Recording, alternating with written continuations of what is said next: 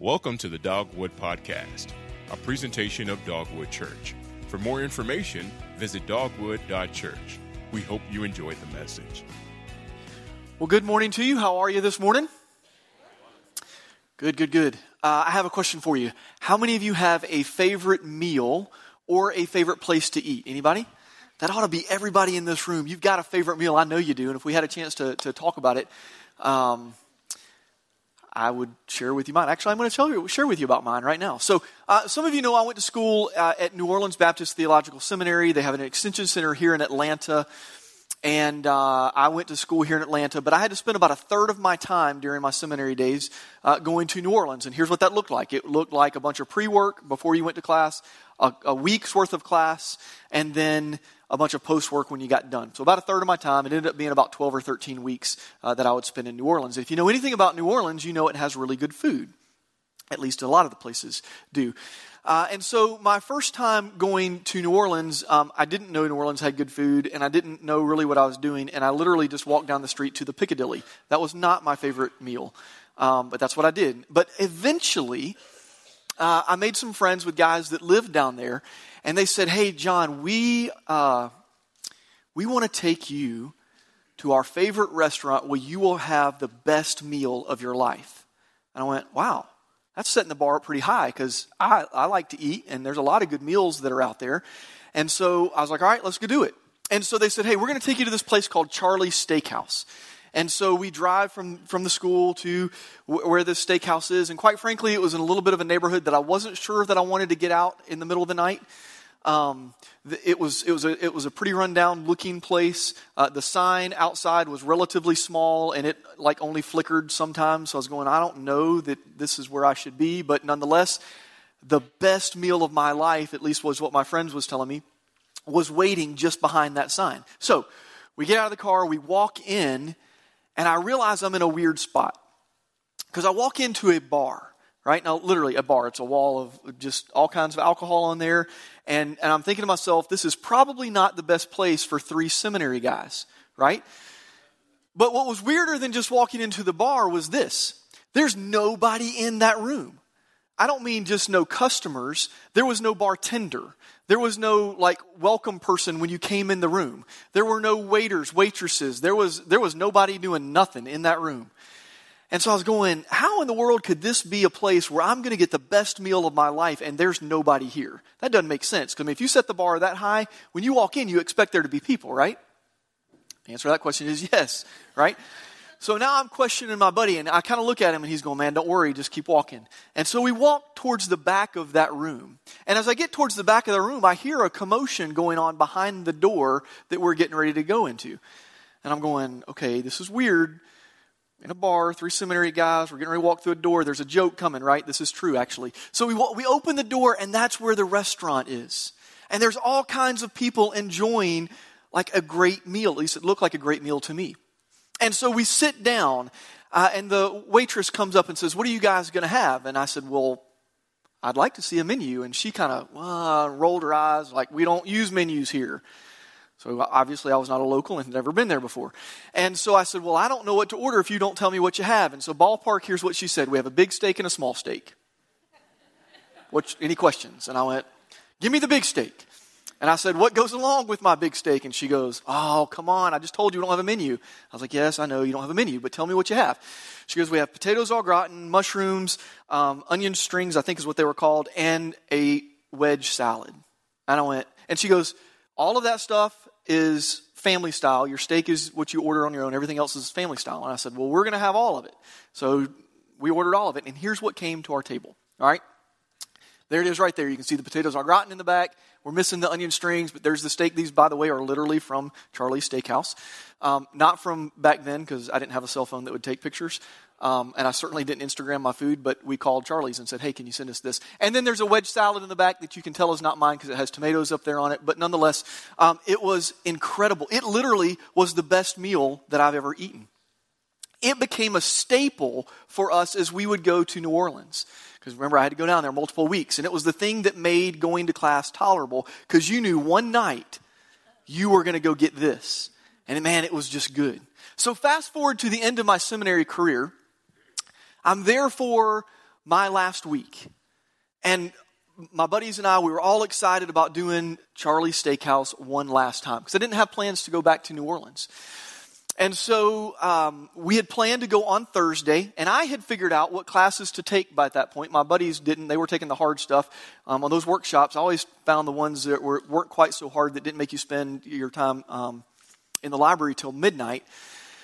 And so uh, my teacher decided to let us out of class on Thursday, the day that we were to go to Charlie's Steakhouse at one o'clock. And I was like, sweet, so I'll go back to the hotel room. I'll go back to the hotel room. And I'd like to tell you that as a seminary student, that I went back to my hotel room and I read my Bible quietly, right? Because that's what you do when you're in seminary, right? And so I didn't do that, because here's the other thing, and I have a confession to make, especially after last week's sermon. One of the things that we would typically do, and aside to just making Charlie's Steakhouse a staple of what we would do, we would typically bring our Nintendo sixty-four, yes, that's how long ago it was, and we would play a game called James Bond double oh seven, GoldenEye. If you've played that game, you know what I'm talking about, and you know why I'm confessing to you, because last week we learned that's not something that we ought to be doing, right? And so um, I don't play that any longer, as of last Sunday. But um, here's what I thought. I thought, it's one o'clock, my buddies aren't going to get out of class until five, I can practice, so that when we play GoldenEye tonight, I can wipe them off the face of the earth, right? That's what I was thinking. So I turn on the T V, I turn, start playing GoldenEye, I'm going, ah, and then I'll go, man, I'm a little hungry. Because you know what? I didn't eat a lot of lunch, because I knew this was waiting for me. That steak that you're seeing right there on the screen was waiting for me, so I didn't eat a lot of lunch. And I looked over to my nightstand where I had brought some snacks, right? Because every good American brings snacks when you travel, right? And so I brought snacks. Well, here was the snack that was sitting on my nightstand. It looked a lot like this. Cheez-Its. And I thought to myself, I like Cheez-Its. I brought them. They're mine. I love those things. What's the harm in having just a few Cheez-Its as I'm playing GoldenEye? Right? So I re- go over, get my box, put it right next to me. I sit back down, and man, I'm just going to town playing GoldenEye. And I'm taking bites of Cheez-Its as it goes along. The next thing I know, it's five thirty. My buddies come busting through the door. And they're like, John, it's time to go to Charlie's Steakhouse. And I'm like, what? You mean it's five thirty already? Looked at my watch. Sure enough, it was five thirty. Y'all, I didn't want to go to Charlie's Steakhouse. Because you know what I did to that box of Cheez-Its? I polished it off in about three and a half hours.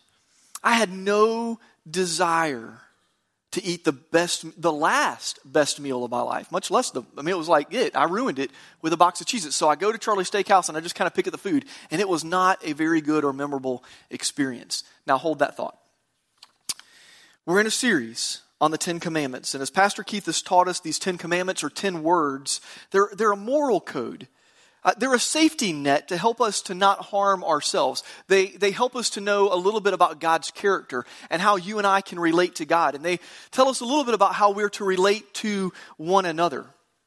They also teach us that we have a need for a Savior.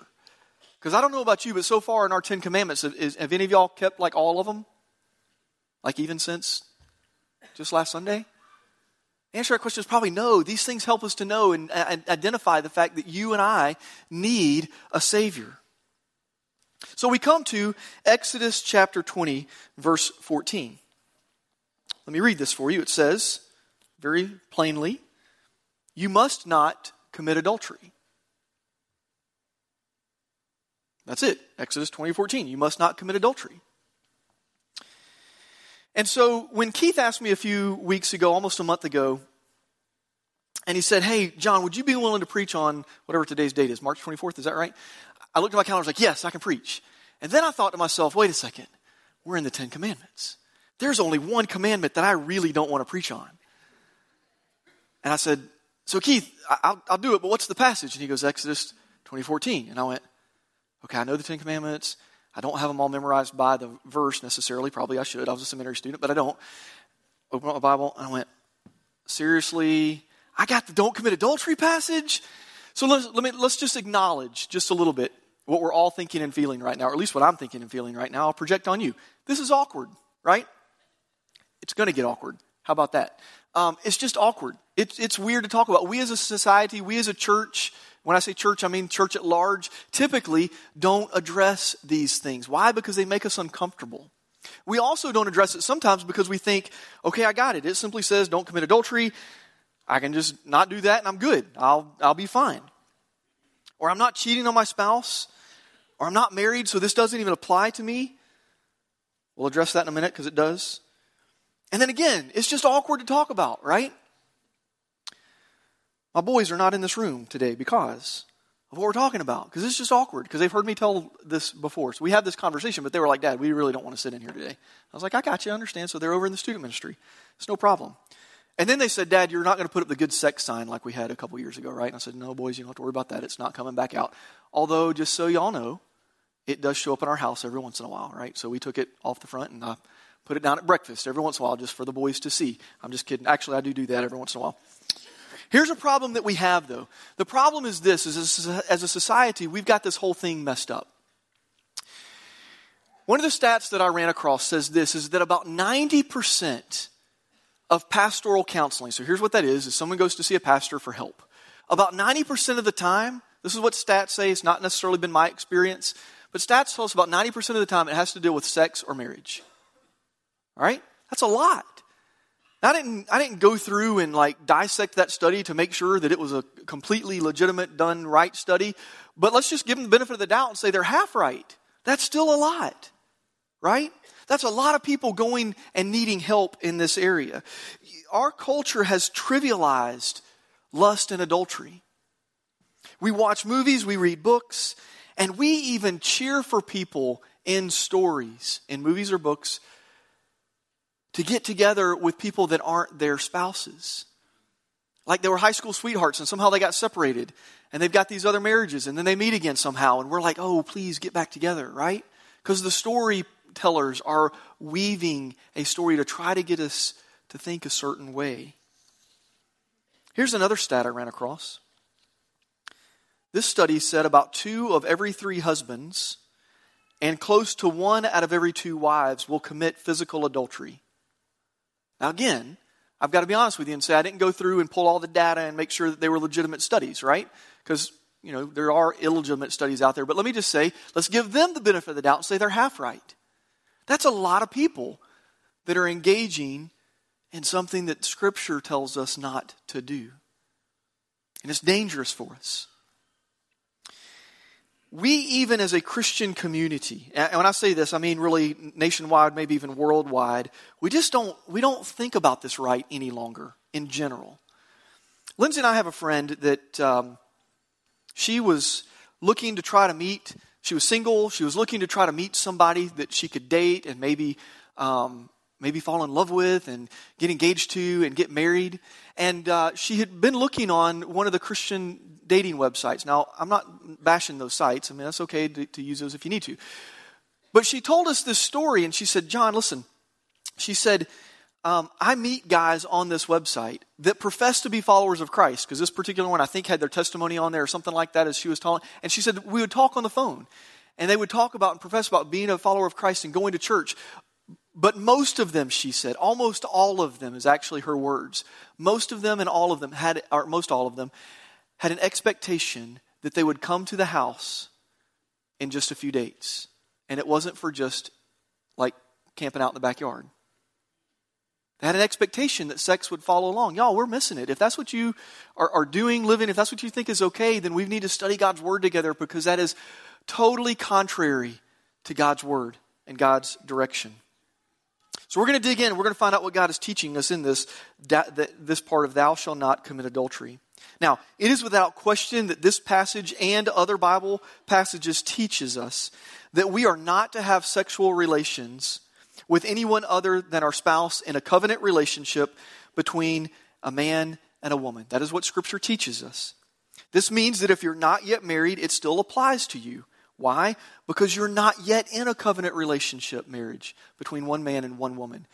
And so it applies to you. You can't um, go outside of those bounds. If you are married, that if you engage in a physical relationship with someone other than your spouse, it's wrong and harmful. Proverbs six thirty-two teaches us, the one who commits adultery lacks sense. Whoever does this destroys himself. So does this mean we can just say, okay, we're not physically involved with somebody, so we're okay, and we can just kind of pack up our Bibles, go home, and find a steak that looks like Charlie's Steaks? Unfortunately, no. Because just like last week when Pastor Keith stood up here and he said, hey, I'm afraid that maybe we have a room full of murderers, because we were on the thou shalt not kill um, Ten Commandment. I'm afraid we might be in a room full of adulterers. Now, why would I say something like that? Because we have to look at Jesus' words as he was teaching about the commandments. If you've got a Bible, turn with me to Matthew chapter five. Matthew chapter five, uh, starting in verse twenty-seven, Jesus teaches this. He says, "You have heard the commandment that says you must not commit adultery." Literally quoting Exodus, what we just read a few moments ago. Jesus says, "But I say, anyone who even looks at a woman with lust has already committed adultery with her in his heart. So if your eye, even your good eye, causes you to lust, gouge it out and throw it away. It is better for you to lose one part of your body than for your whole body to be thrown into hell. And if your hand, even your stronger hand, causes you to sin, cut it off, throw it away. It's better for you to lose one part of your body than for your whole body to be thrown into hell." Jesus just raised the bar for us in this one. He says, y'all listen. He says, if you look at someone lustfully, you are credited with adultery. Those are Jesus' words, not mine. So what is lust? I mean, let's define that for us so we can understand what it means. Lust is looking upon someone purposefully in order to desire sex with them or an intimate relationship with them. And I've heard people say, hey, listen, it's okay for me to look at other people as long as I'm not really involved with them. Or it's okay for me to read whatever or to see whatever. It's just a good story. It doesn't harm me. But Jesus says, wrong. These things actually cause damage. They cause harm to people. Y'all, marriages break up because one of the two is addicted to pornography. I've seen marriages break up. I've heard of that happening. And you might could say, well, it's not like physical, the same thing as physical things. Well, ask the spouse who's the spouse of the one that's addicted to pornography. It feels like it is.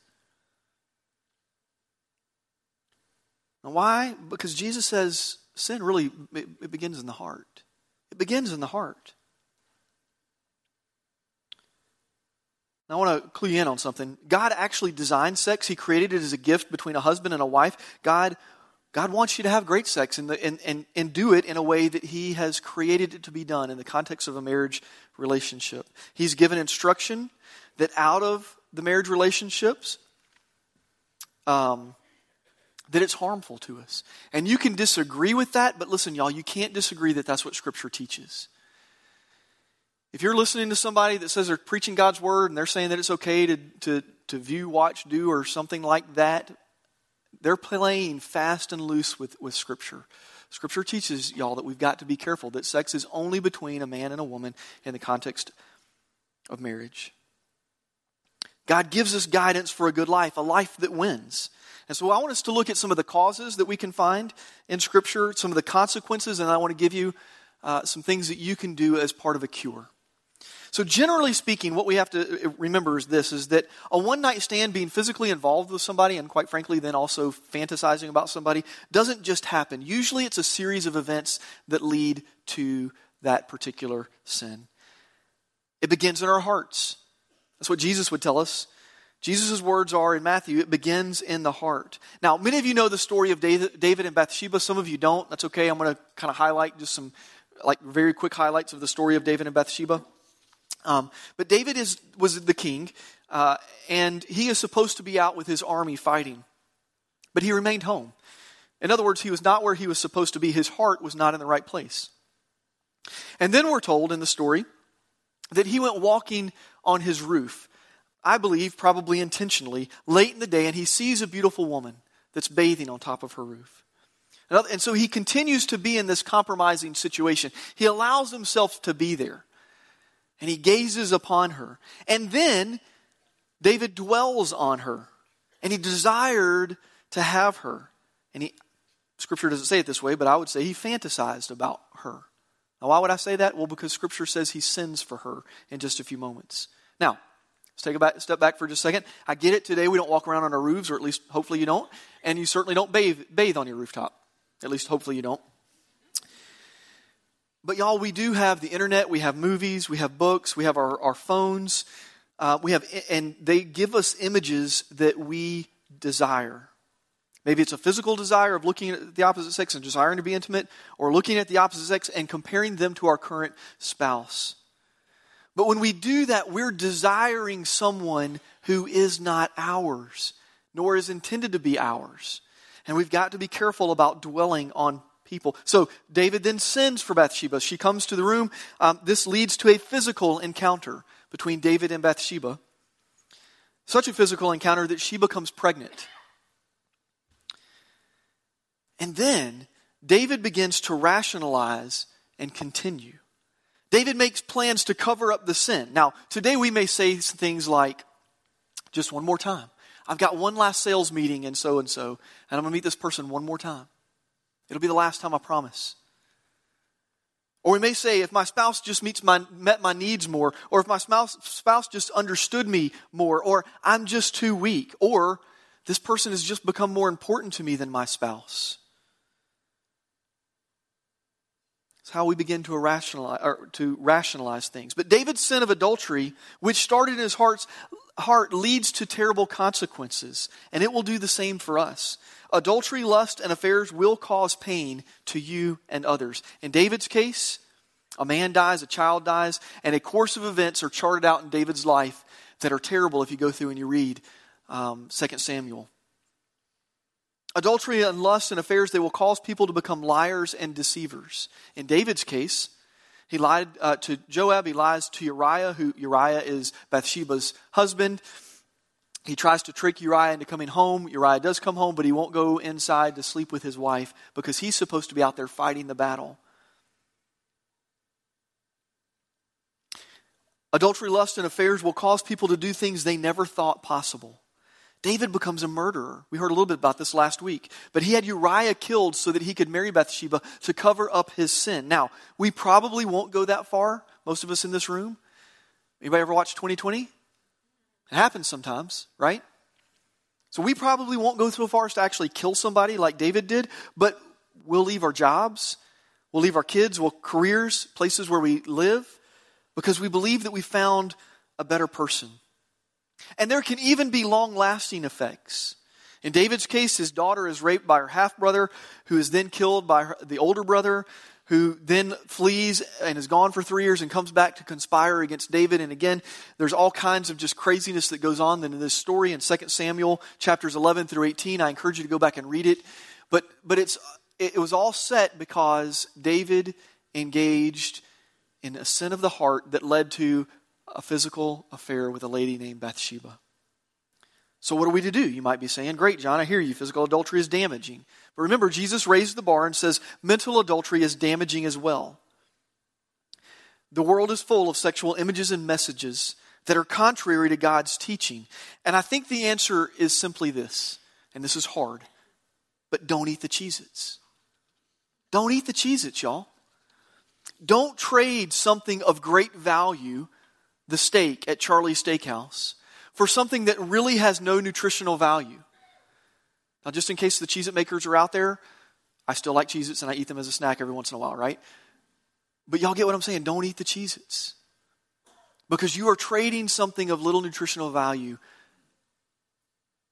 for something. You're giving up something terrible. I mean, you're giving up something great. To say it bluntly, sex inside a covenant marriage is the incredible meal. And sex outside of a covenant marriage is the cheap snack. It might be good for a moment, it might even sound fun, but it doesn't satisfy in the long run.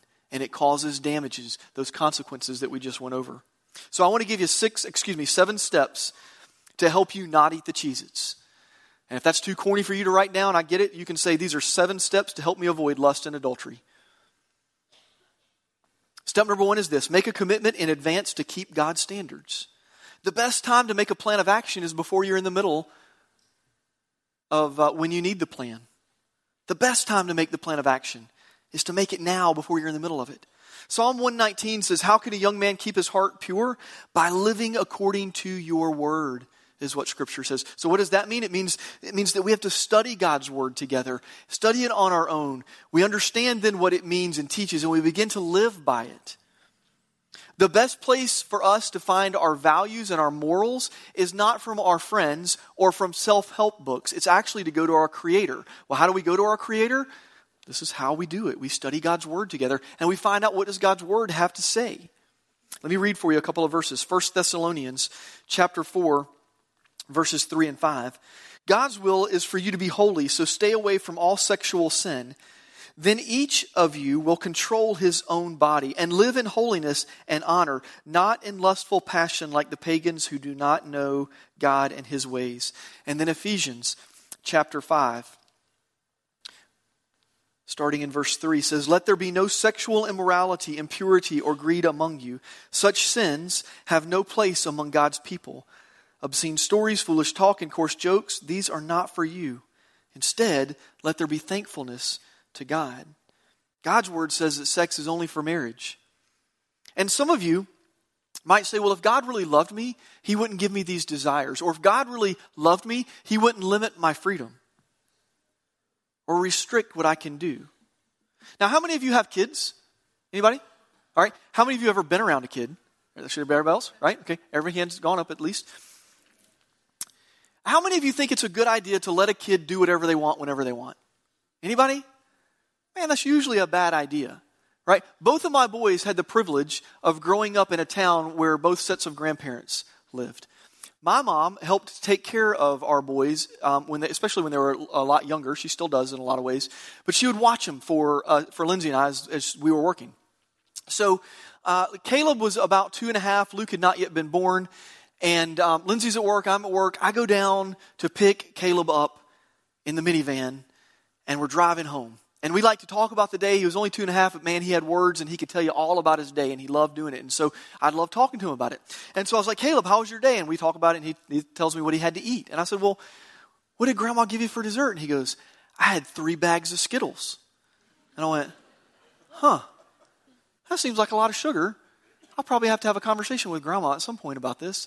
And then I thought, maybe they were fun-sized bags, and maybe that's not quite so bad having three of them, because fun-sized bags, they go pretty quick, and if it was scattered throughout the day, maybe that's fine. So then I asked a question, because I also had the realization that, that we were nowhere near Halloween, which means there were no fun-sized bags available, right? And so I said, Caleb, did you have the big bags or the small bags? Because he knew the difference. And he went, big bags. And I went, gotcha. So we're driving down a little bit more. We start we start talking about something else, and you know you know those little rear view mirror things. Not your rear view mirror that you see cars behind you, but the one that you can see your kid sitting behind you. So I look up in that, and the kid has turned twenty-seven shades of green. And then the next thing I know, he is spewing a rainbow of colors. If you've seen the movie The Exorcist, it was sort of like that, but rainbow stuff. If you've not seen that movie, forget that illustration. All right. Um, I also thought at the time, man, not only did you eat three bags of big Skittles, but you had like four gallons of water or something because it's sloshing around the van floor. It was terrible. It was all because Caleb wanted to eat some Skittles. And so I was like, hey, there you go. Now, for the record, I had permission to tell that story from both of them. They both laughed about it when I asked permission to do that. But letting kids do their own thing whenever they want is typically not a good idea. Y'all, it's the same thing for us as adults. We live in a broken and sinful world. And because of that, God has given us guidance and standards of how we're to live to help us maximize our lives. And if he was to say, hey, just go do what you want, most of us would do the equivalent of eating Cheez-Its or eating three bags of Skittles. And it doesn't end well. Step number two, maintain your marriage. Proverbs chapter five, verses eighteen through nineteen says that we are to rejoice in our wife or spouse, and be satisfied. Now, what does that mean? Rejoice in Hebrew means to glitter or sparkle. That means to be excited about the one you are married to or the one that you will be married to if you're single. Be satisfied means that we shouldn't compare our spouse to other people or our future spouse, because here's the deal, there are no perfect people. There's nobody perfect out there. Everybody actually stinks when they start working in the yard and they're sweating, right? They do. Everybody has a bad day. The grass is not greener on the other side of the fence. It's greener where you water it, y'all. So work on your marriage relationship. It's not always easy, but work on it. Do studies together, pray together, go to seminars together, do something together and work on that. Listen, fi- science has found that there are chemicals that are released in our brains when we engage in sexual activity. Those chemicals are designed, and science will tell you this, they won't necessarily tell you that it's God, some will, some won't. But that chemical actually bonds you to the person that you're having sexual intercourse with. Just being blunt. It bonds you to them emotionally. Y'all, God designed it that way. He designed it to be a gift between a husband and a wife to help bond them together. Those chemicals don't know if you're with your spouse or not your spouse. Just not the way that it works. And so when you're engaged in something, either with lust or in physical adultery, you're bonding yourself to someone who's not your spouse. One other tip for maintaining your marriage is this: fatigue will kill romance. I get it. We live in a world where we have to work, and we work hard. But make time for your spouse. Put it on the calendar. Do a date night. Go on a weekend vacation together. Because if you're tired all the time, romance goes down the tubes. Step number three, protect your mind. James chapter one, verses fourteen through fifteen teaches us uh, that temptation is the pull of our own evil thoughts and wishes. And these lead to action. The battle starts in the mind. If someone gets your attention, you continue to think about them, they will eventually get your feelings.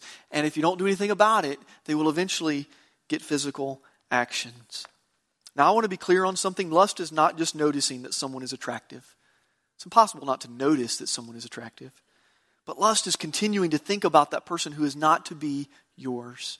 Step number four, be careful and monitor your media intake. I'm going to step on some toes here, but I'm going to try to be as gracious as I, as I can. I'm also going to try to step on everybody's toes so that everybody's equally treated, right? Our society is sex saturated. Why? Because sex sells. It gets our attention. It's the reason why a hamburger company put people who clearly had never eaten their hamburgers on their commercials. You know what I'm talking about? I'm sorry for giving you that image, but I'm just telling you. Why did they do that? Because it gets our attention, right? Matthew chapter six, verse twenty-two through twenty-three says that an eye in the, our eyes are the lamps to our bodies. What you see and what you expose yourself to, you become. Brain researchers tell us that we actually, re- excuse me, really never forget anything that we see or hear. We may not be able to access it in our brains, but our brains don't ever really forget it. Psalm one oh one verse three says, I will set no vile thing before my eyes. So here's where I go meddling and stepping on the toes. Y'all, we may have to give up books, movies, and Netflix shows that we watch. Because there's a lot of junk out there. And, you're, and, and we are putting filth into our minds. Second Timothy two twenty-two says that we're to run from that stuff, to flee from it. Jesus said, remember in Matthew chapter five, he said, if your eye causes you to sin, as he was talking about lust, what do you say to do? Cut it out. If your hand calls you to sin, what do you say to do? Cut it off. Now, I don't want y'all coming back here looking like pirates next week, so let me clarify what Jesus is saying. Jesus is not literally saying to you, go pluck your eyes out. Because if you were to do that, you know what? You can still lust, right? The answer to that question is yes. That's not a trick question. You could still lust because you have the images in your mind and the things that you could think about. What Jesus is saying to you is that you need to take radical action. You need to take radical action, which means... And maybe this didn't, maybe this really shouldn't be that radical, but you give up the things that we're watching. And you put a filter on your computer of some kind, a filter on your phone that won't allow you to even accidentally click on the wrong thing that sends you somewhere. Protect yourself. Step number five is this: minim, minimize the opportunity for temptation. And this is all about setting boundaries. Matthew chapter twenty-six, verse forty-one says, keep watch and pray that you won't fall into temptation. Keeping watch simply means be diligent and alert. Pray because you never know when you might be caught off guard. So this is all about setting boundaries, y'all. If you've ever been to the top of the Stone Mountain, you know that there's a fence up there. One of the things that I noticed about the fence is it's not right there by the edge of Stone Mountain. Why is that? Well, I'd like to think that they did it so that if the fence fails, you don't immediately fall off the edge of Stone Mountain, because that doesn't end well for you, right? It doesn't. So so set your boundaries in this area so far away from the edge of what is what our world thinks is okay that you have no ability to mess up. Follow something like the Billy, Billy Graham rule. And I know that may sound crazy to you, but here's what the Billy Graham rule is. He was never alone with someone of the opposite sex, or at least he tried never to be alone with someone of the opposite sex. There were stories that you can read about him that would say as he was going up an elevator, if it stopped on floor four, floor four, and it wasn't his floor, and a woman got on, he would walk off and wait for the next elevator to come up. And I know some of you are going, well, but wait a second, I live in a world where I've got to make sales calls and I got to go talk to people. Well, be careful. Have the door open. Y'all, set your boundaries so far away from the edge. If you struggle with stuff on the on the, your computer, set your boundaries so far away that you will not look at your computer unless your spouse is sitting there next to you at home. unless you're doing emails at the office, right? I mean, it's just, y'all, just be careful. And I'm saying, when I say y'all, I'm included in that in the South, just so you know. All right, that's, that's a me too. All right, step number six is think about the consequences. Think about the consequences of being involved. Here's what I'm going to ask you to do. I'm going to give you some homework today. I want you to write a newspaper article about you being caught in adultery or having a problem with lust. Now, some of you are going, what? Why would I do something like that? Here's why. If you think about the consequences of how it impacts your wife, impacts your kids, might impact your career, you'll be more apt to take this seriously. Now, as a side note, when you're done with that, burn it. Because what I don't want to have happen is twenty years from now or fifty years from now is your great-grandkids look at this piece of paper and go, wow, Dad was a jerk. Because they don't know, they think that was a real newspaper article, right? I mean, so don't do that, burn it. But it will help you to think about and avoid this temptation. And then step number seven, this is not on your um, note sheets. I forgot to put it on there. Step number seven, you'll have to just write in, is get help. You're not alone. Get help. You're not alone in this. If you're struggling in this area, you need Christian community to come alongside of you. The, temp- the temptation for us when we're struggling with this is to be so guilt-ridden and full of shame that we don't want to tell other people. I get that. I understand it. But the reality is, y'all, is we need our brothers and sisters in Christ during this time. So there's a couple things that I have suggestions for you on this. Is one, find a Christian counselor that will help you in this area. There's a lot of good ones out there. And go talk with them, and they will help you. But I also want to let you know, there is a group for guys. Sorry, ladies, we don't have one here for you yet. Uh, but there is a group of guys here at Dogwood that help hold one another accountable in this area. And if you find that you need help or want help, or even if you think you might need help, but you struggle in this area, then reach out to Pastor Jay Vineyard. Um, you can go to our website. You can find his email address on there, and he will connect you with that group of guys. All right? But get help. Don't walk through this alone. Let me ask you to bow your head and close your eyes for just a moment. I know that some of you may be saying to yourselves, I sure wish I'd have known this ten years ago or fifteen years ago or twenty years ago, because I've messed up. Well, I want you to know this. If you have messed up, know that God will forgive you. God can and will forgive you. You don't have to live in a life of guilt and shame. You simply cry out to Him. You acknowledge your sin. You cry out and say, Lord, forgive me. Now, I want to lead us in a couple of different prayers based on just different categories of people that might be in this room this morning. If you're married, then here's a prayer of commitment that you can pray right now. If you're married, pray this. By God's grace, I will be faithful to my spouse the rest of my life. I can't do it on my own. In our culture, I will be tempted, so I need God's grace and strength. Lord, help me to be faithful. If you're married, keep praying that prayer. If you're single, pray this. By God's grace, I will keep myself in purity before the Lord until if and when He brings a mate for me, I will wait for God's best. If you're single, keep praying that and pray that God would bring you a mate. If you need God's cleansing and, or forgiveness and forgiveness, either because of physical or mental adultery, simply pray, God, forgive me. Clean my life, Lord, and give me the strength to be and do what you want me to be and do from now on. If you're not yet a follower of Christ, know this, that the first step in all of this is becoming a follower of Christ. And so you can pray simply, Lord Jesus, to the best that I understand it, I know that I am separated from you because of my sin, all kinds of sin, but choosing to go my way and not yours. I ask you now, Lord, to come into my life, to be my leader and my forgiver. Now listen, if you prayed that last prayer on the back of your communication card, would you let us know about that? There's a box you can check, check that's, that says that you prayed that prayer. Father God, thank you for this morning and the opportunity to worship you. Lord, help us to be a people that live in a way that brings you honor and glory. And it's in your Son's name we pray. Amen. Thank you for listening to the Dogwood Podcast. We hope you enjoyed the message. For more information and other sermons, visit dogwood dot church. If you would like to give to Dogwood Church, you can use your smartphone and text keyword DOGWOOD to seven seven nine seven seven or click the Give link online. You can now download the Dogwood Church app for Apple and Android devices for podcast, video, and to give.